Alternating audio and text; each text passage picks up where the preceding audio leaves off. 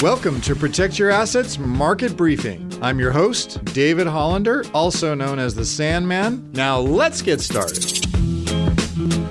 So the Dow was off 2% this week, S&P off 2.9%. Year to date the S&P's almost down 12%. Nasdaq off 3.5% down year to date, almost 18%. Oil 109 a barrel. We saw this week hit 140. And look at those prices of gas as you're driving around town. Gee whiz, right? It's up 45% for the year.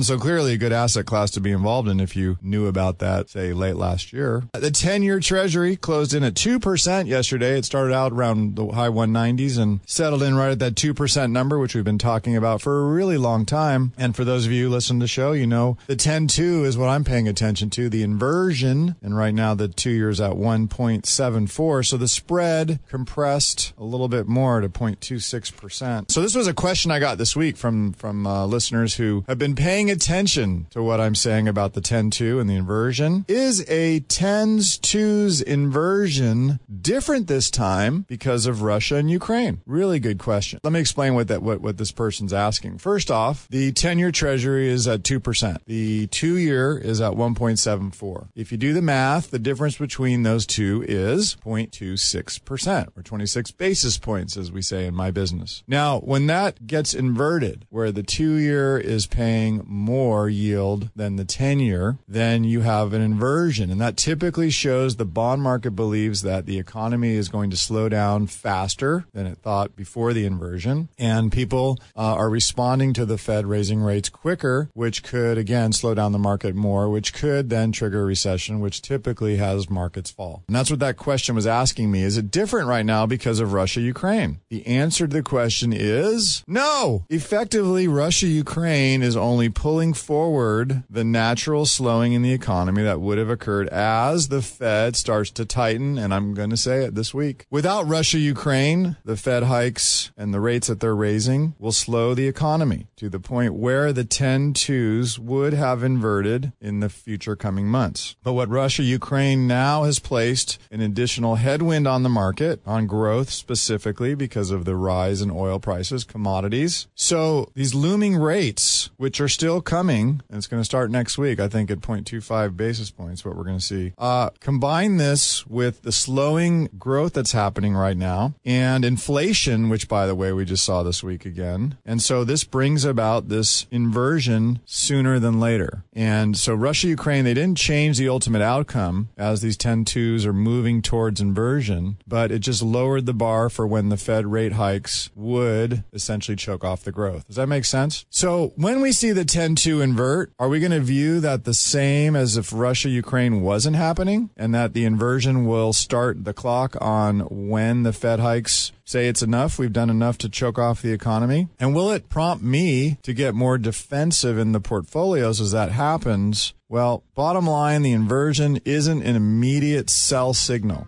It's a signal. And we look at, we pay attention to it. Could mean we need to get more defensive, but again, you just have to pay attention. You can hear the Protect Your Assets market briefing on your favorite podcast app or as an Alexa flash briefing. Just search for Protect Your Assets market briefing. Links to subscribe free wherever you listen are at libertygroupllc.com slash PYA briefing.